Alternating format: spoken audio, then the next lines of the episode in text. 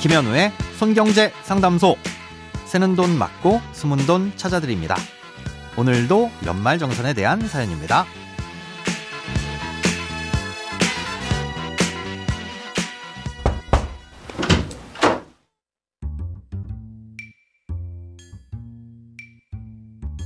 안녕하세요. 항상 잘 듣고 있는 애청자입니다.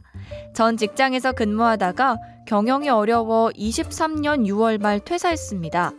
그런데 회사가 폐업해서 근무 직원이 모두 퇴사를 한 상태라 근로소득 원천징수 영수증을 발행해주지 않았습니다.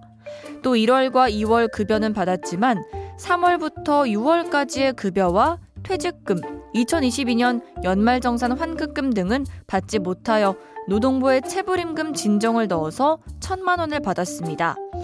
이런 경우에 저는 2023년 연말정산을 어떻게 해야 하나요?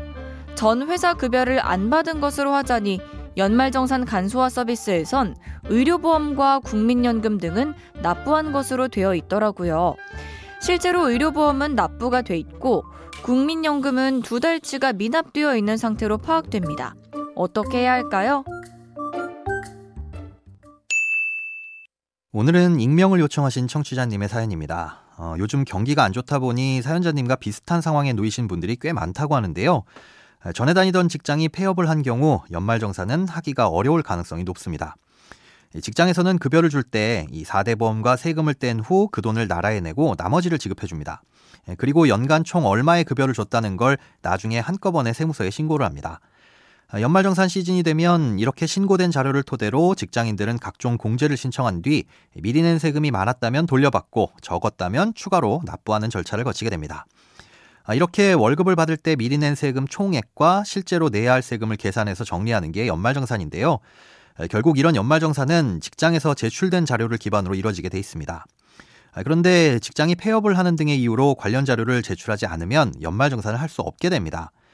현재 사연자님의 경우 홈택스에 들어가서 조회를 해봤을 때 급여와 관련된 현황이 아무것도 조회가 되지 않는다면 직장에서 아직까지 관련 자료를 제출하지 않은 상태인 것으로 보입니다.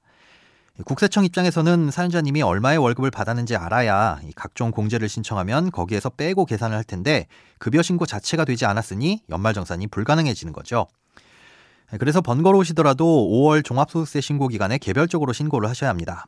그때도 전 직장에서 관련 자료를 제출하지 않은 상태라면 직접 소득액을 입력하셔야 되는데요.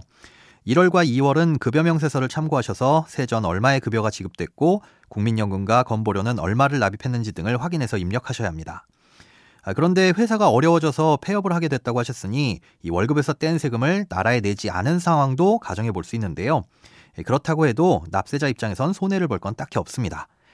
예, 근로자의 급여에서 미리 뗀 세금을 내야 하는 의무는 회사에 있는 것이고 음, 그렇게 낸 세금을 돌려받거나 뭐 추가로 내거나 하는 게 납세자의 권리이자 의무인 건데요. 회사에서 근로자의 세금을 내지 않았다고 해서 나라에서 안 돌려주지는 않습니다. 아, 일단 납세자는 납세자대로 신고한 소득에 따라 세금을 정산하게 되고 회사에서 내지 않은 세금은 그와는 별개로 추징하게 됩니다. 문제는 3월부터 6월까지의 급여와 퇴직금에 관한 부분인데요. 아예 받지 못했다면 신고할 것도 없겠지만 근로복지공단을 통해 일부 금액을 받으셨으니 이에 대해서도 신고를 하는 게 원칙입니다. 임금이나 퇴직금을 못 받았을 때는 고용노동부에 이에 대한 지급 신청을 할 수 있습니다. 그럼 심사 후 근로복지공단에서 일부 금액을 지급해 주는데요. 이걸 대지급금이라고 합니다. 원칙적으로는 이 대지급금을 지급할 때 마치 회사에서 주는 것처럼 근로복지공단에서도 소득세를 원천징수해야 될 텐데요. 실제로는 세금을 떼지 않고 지급을 해줍니다.